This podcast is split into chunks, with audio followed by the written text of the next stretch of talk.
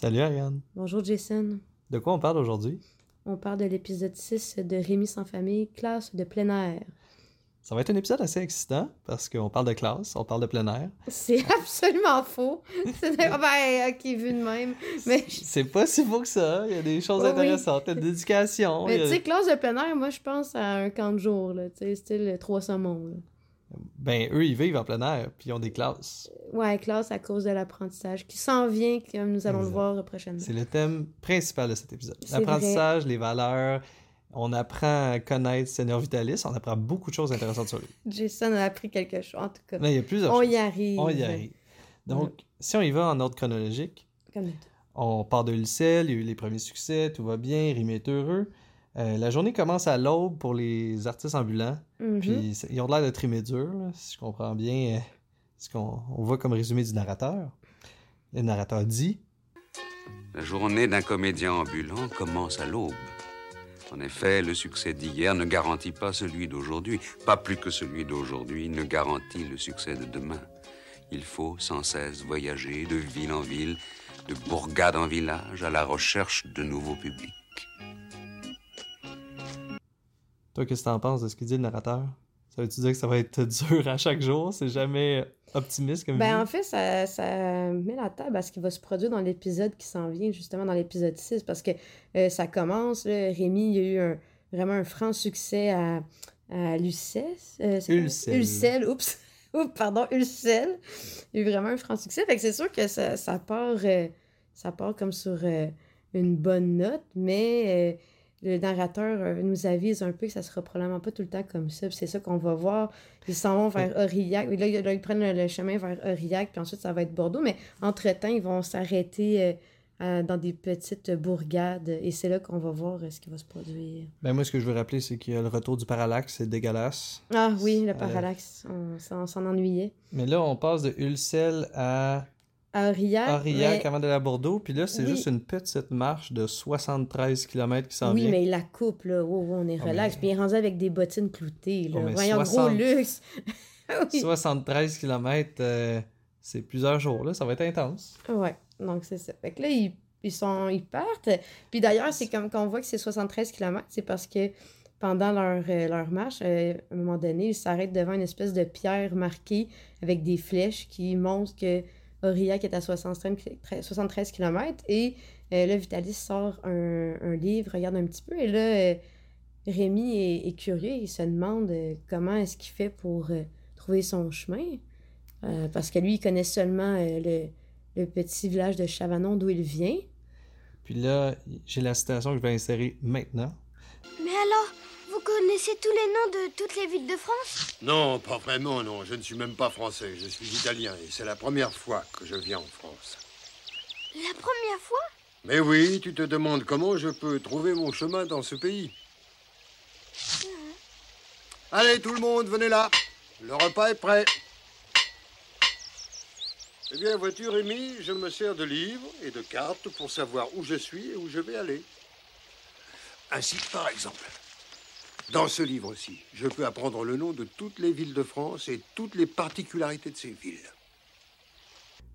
Donc là, ça, ça pique vraiment la curiosité de, Rémi parce que il réalise, puis il regarde aussi le livre. Puis c'est intéressant parce que tu as vraiment des, vraies images comme de vieux livres euh, du 19e siècle. Là. Euh, je trouve ça comique quand même de voir, euh, c'est ça, des, donc, euh, des, des images comme ça qui montrent comme le cachet un peu, puis comme les vieux. C'est comme une espèce de vieux, vieux guide de voyage. C'est probablement fait à la main, ces Hein? livres-là?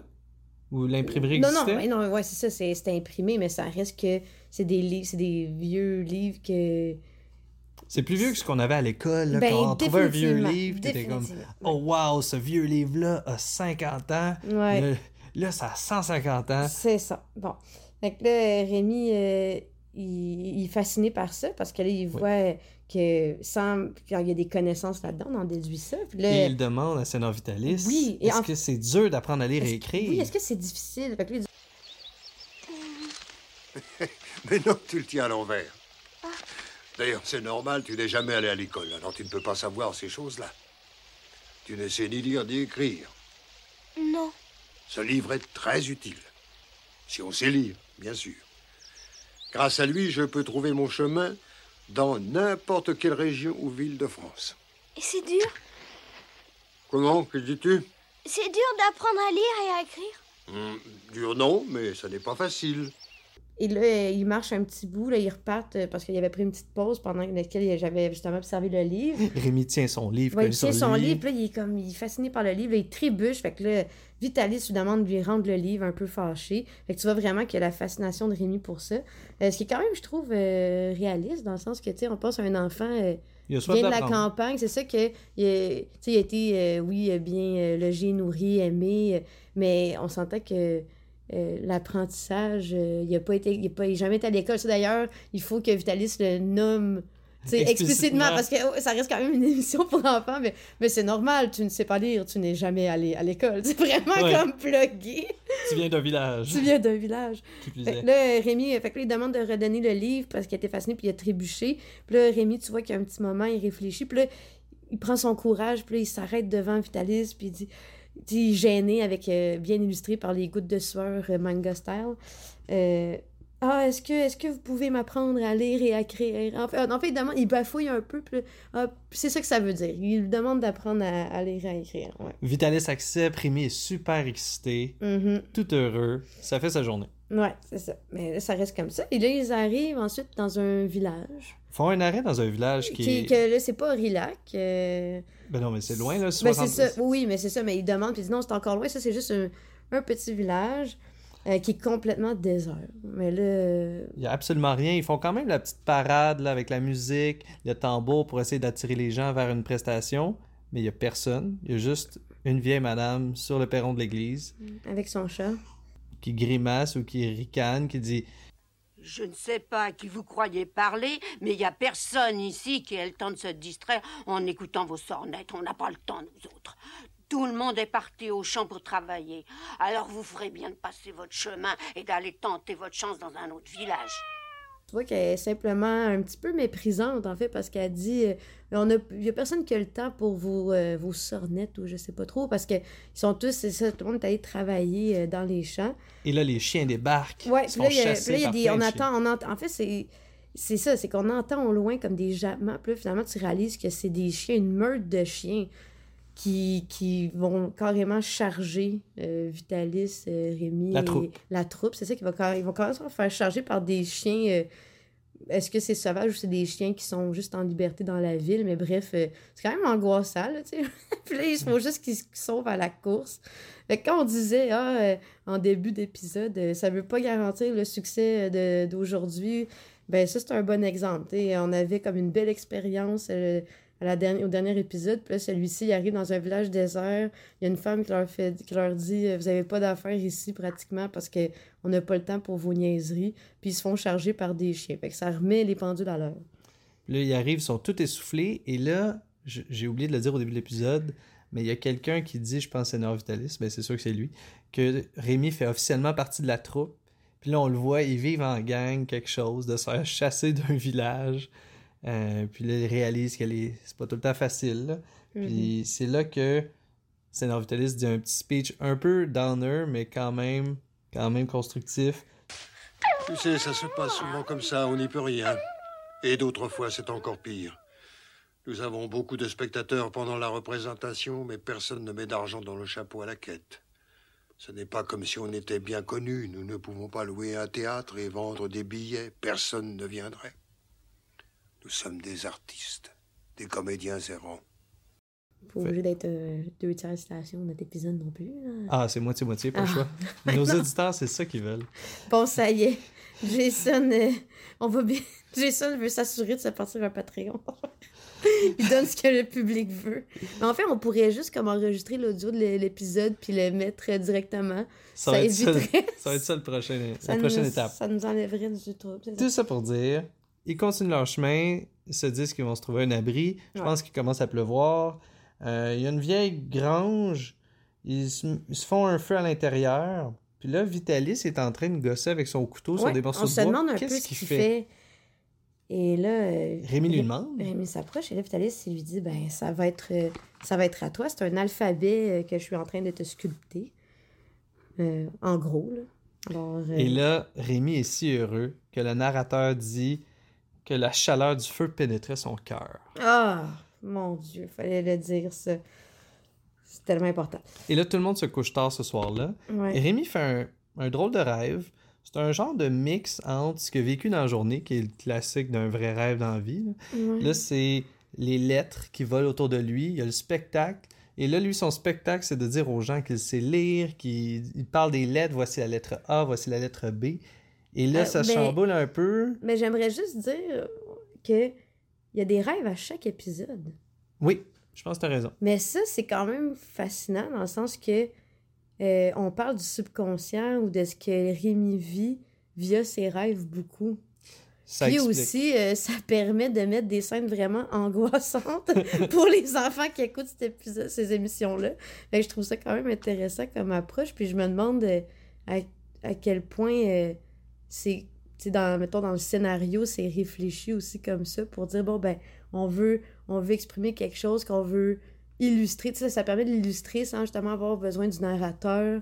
Euh, aussi, ça fait un, un environnement un petit peu plus onirique, euh, tu sais, euh, déconnecté puis euh, confus. Fait que ça, ça rend, je trouve, la présentation intéressante de certains aspects, c'est ça, du personnage puis de ce que Rémi vit sans avoir à le dire. Ah, c'est vraiment une bonne idée dans Ouais. l'arc narratif, surtout quand justement tu veux assembler. Tu fais un résumé de ce qui s'est passé, tu fais un résumé de comment il s'est senti. Ouais. T'as l'aspect onirique, comme tu dis, mais honnêtement, le visuel, le trois quarts du temps, je le trouve dégueu là, dans les rêves. là. Mais ça, cet aspect-là est cool parce que Rémi, dans son étrange rêve, il se fait applaudir par Maman Barberin. On fait un rappel au début à sa maman.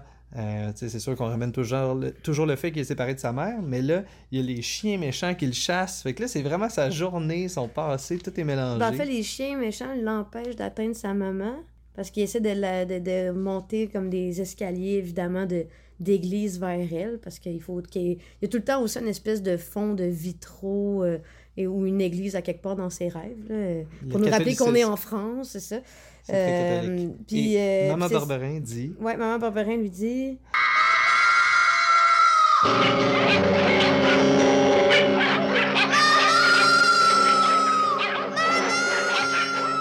Rémi, envoie-moi de tes nouvelles.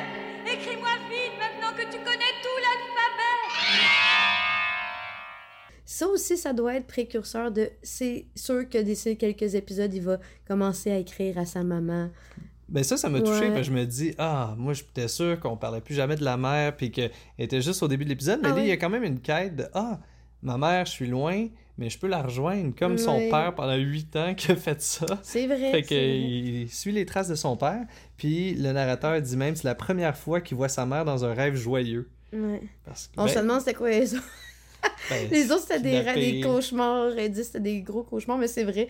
Cette fois-ci, il y avait juste des chiens enragés autour de lui. Tu sais, ça, ça reste quand même joyeux. C'est une étape de même. moins. C'est de moins en moins grave. C'est ça. C'est pas trop pire. Ce n'est que des chiens. Le lendemain, ils reprennent leur chemin. Rémi, il y a un peu une répétition de la scène où il est avec son livre puis il tombe avec, mais là, il tombe avec son sac de lettres. Euh, donc, les lettres taillées par euh, Sénor Vitalis. Puis là, pendant qu'il ramasse, Vitalis dit Fais attention, tu vas les perdre. Est-ce que tu pourrais me dire c'est laquelle celle-là qui, est en train de ramasser?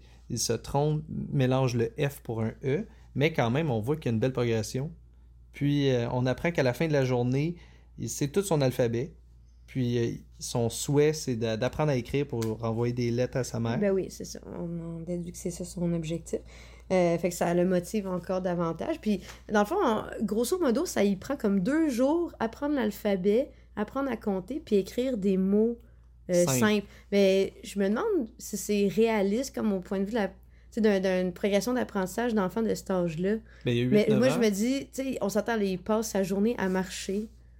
Puis il y a juste ça à faire, puis il est ultra motivé. Je me dis, il y a 8-9 ans, il n'y a pas 7. Il y a 8 ans au moins. Il y a 8 ans au moins.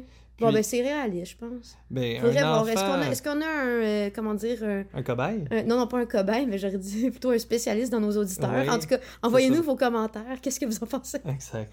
Mais moi, je connais un enfant de 2 ans qui chante l'alphabet ABC jusqu'à Z. là.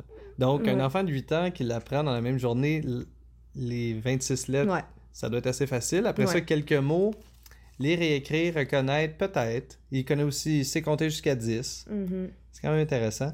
Ouais. Puis, euh, par la suite, ils arrivent à un village, il pleut encore. Non, là, ils sont à Riac.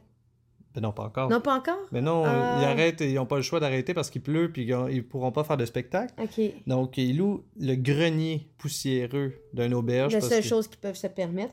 Et là, euh, en arrivant dans le grenier, euh, le vitaliste, dit, en, en défaisant le sac, dit à Rémi... En fait, c'est pas vrai, c'est que... Rémi observe dehors. Ouais, il observe dehors. Il a croisé une affiche, euh, la- l'affiche C'est d'un, A. commerce, un café. C-A-F-E. Ouais. Puis là, il veut décrypter ça. Puis là, quand ils sont en train de s'installer dans le grenier de l'auberge, ils continuent à regarder par la fenêtre, à essayer de décrypter, de, de lire.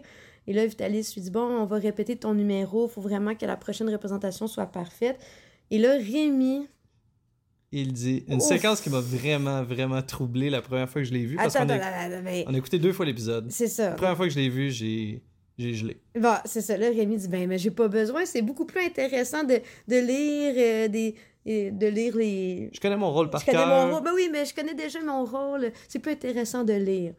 Et là, Vitalis s'approche. Là, c'est ça. Moi, c'est la séquence. c'est- Il se lève, il, il se regarde par la fenêtre. Il regarde par la fenêtre. Il regarde Rémi, puis il dit Bon, Rémi, comme, quel moment, là. Je vais maintenant te donner une, une leçon que t'es pas prêt d'oublier.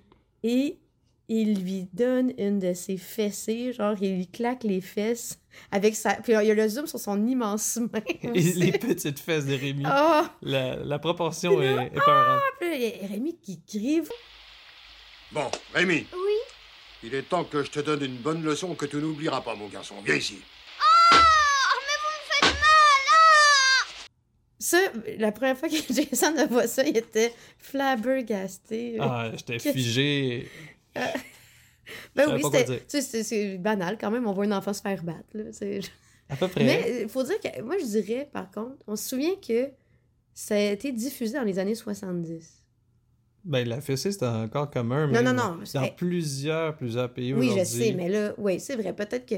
Oui, mais même là, mettons, années 70, France-Québec, C'était je commun. pense, je pense que c'est ça. C'est. euh, C'est pas une claque d'en face non plus. Maintenant, avec euh, la parentalité bienveillante, euh, si tu donnes euh, une claque à ton enfant, ça va te faire. Euh, et boyant. Ben, en fait, moi-même, ben oui, c'est pas ça. Ben, nous-mêmes aussi, on, on ferait jamais ça, je veux dire. Non, exact. C'est mais- ça, c'est juste que c'est quand même spécial de voir que ça passe comme ça à la télévision. Ben ça, c'est dans l'imaginaire collectif, c'est quelque chose qu'on connaît, c'est quelque chose qu'on a vécu, mais quelque chose de représenté à la TV, Ouais. ça m'a frappé. Puis aussi, euh, aussi la- la- la- quand même l'accent sur la souffrance de Rémi. C'est Ouais. pas comme c'est pas une claque ou c'est pas sous-entendu. OK, il donne une claque puis on le voit pas. Tu le vois pendant comme un bon 15 secondes se faire claquer les fesses. Peut-être Peut- cinq, Peut-être là. 5. En tout cas, ça m'a paru long. Ben ça paraît long, c'est Ouais. dramatique, c'est intense, mais c'est vrai que j'imagine ça aurait pu être plus subtil, surtout que dans la série, il y a plein de choses qui se passent subtilement. Là. Celle-là aurait pu être... Plein de choses subtiles. je sais pas. Ouais. Ben, des fois, il y a des messages qu'on comprend par des rêves, par des, des allusions. Tu sais, celle-là aurait pu... Ça aurait pu être une allusion, là, on aurait compris. Ouais. Ben il fallait le voir. Et Il fallait que les enfants comprennent. Fallait que les Ah, c'est ça, fallait, fallait que les là- enfants se, se, se remémorent leur, leur dernière fessée qu'ils ont eue. Exact. Puis là, Sénat Vitalis, encore une fois, on rentre dans le personnage, là, on découvre. Il dit Je n'ai aucun respect pour ceux qui n'attachent pas d'importance à leur travail. Mais j'y attache de l'importance D'ailleurs, toi non plus, tu ne respectes pas ces gens-là. Songe à ta maman, ta maman Barberin, que tu aimais tant. Est-ce que tu l'as jamais vue négliger son travail ou s'amuser? Est-ce qu'elle t'a jamais dit que ça l'ennuyait de faire la lessive Ou la cuisine? Tu l'as toujours vu travailler dur, jour après jour, sans rechigner. Alors vois-tu, bien travailler, c'est beaucoup plus important que d'apprendre à lire, à écrire ou à compter. Tu dois faire passer ton travail avant toutes les autres choses dans la vie. Il n'y a rien de plus important. C'est simplement que là, sur le moment, avec sa, sa vision de petit garçon, il était comme. Il était intéressé, mais là, tu vois que Vitalis, tu sais, c'est. Quand il dit quelque chose, faut que ça se fasse. Puis ce qui est le plus important pour lui, c'est le travail. C'est le travail. Euh, puis ça aussi, c'est particulier comme discours. Euh, apprendre à lire, apprendre à écrire, l'accès à ces connaissances-là, c'est utilitaire. C'est dans le but d'avoir un C'est travail. dans le but de, de servir ton travail. Lui, pourquoi est-ce qu'il lit, pourquoi est-ce qu'il déchiffre ses cartes, c'est pour se déplacer. Il y a pas. euh, Tandis que tu vois que Rémi il est tout dans, le, il est dans la découverte de. euh, puis dans la, la fascination du fait d'être d'être capable d'avoir accès à des connaissances, à des choses. Fait que c'est pas du tout. C'est comme vraiment un gros. euh, un, un gros contraste entre les deux situations. Celui qui utilise Donc, sa, sa capacité à lire, puis celui qui veut lire pour le plaisir, parce que, il, il- dans le fond, il est émerveillé par ça, tu sais, par l'en- l'enfant est émerveillé. C'est vrai que c'est frappant. Ouais. Puis là, le moment est coupé par une fuite au plafond. Seigneur Vitalis reçoit une goutte sur le nez. Rémi regarde au plafond, puis là, il y a comme la tache de moisie ou d'eau qui C'est de l'eau. coule. C'est de l'eau, Jason. Ok, c'est de l'eau. Mais là, on voit les lettres R-E-M-I. Donc Rémi dit Hey, c'est mon nom. Et là, Vitalis, il part à rire parce que, effectivement, comment ça Ben, tu connais ben ton oui, nom? il savait pas. Ah, ben maintenant, je le sais. Il a comme appris. euh, Il l'a déduit. Il l'a déduit, mais en fait, on, on comprend qu'il aussi il a commencé à faire des liens entre quelles lettres fait quelles sont.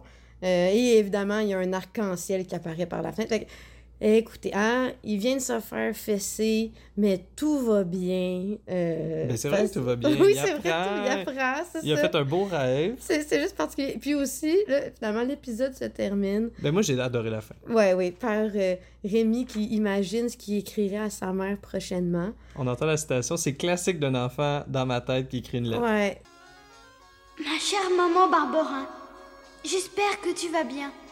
Moi, ça va. Monsieur Vitalis m'a donné une fessée aujourd'hui, mais je l'aime bien. Il n'est pas méchant. J'ai confiance en lui.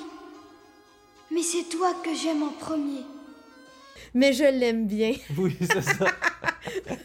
Il m'a donné un PC, mais, Mais- je, mais je l'aime bien. Et pas juste je l'aime bien, Non. c'est toi que j'aime en premier. Oui, c'est toi que j'aime en premier, c'est ça. Pour dire, hein, c'est toi, ma, c'est toi mon ma préférée.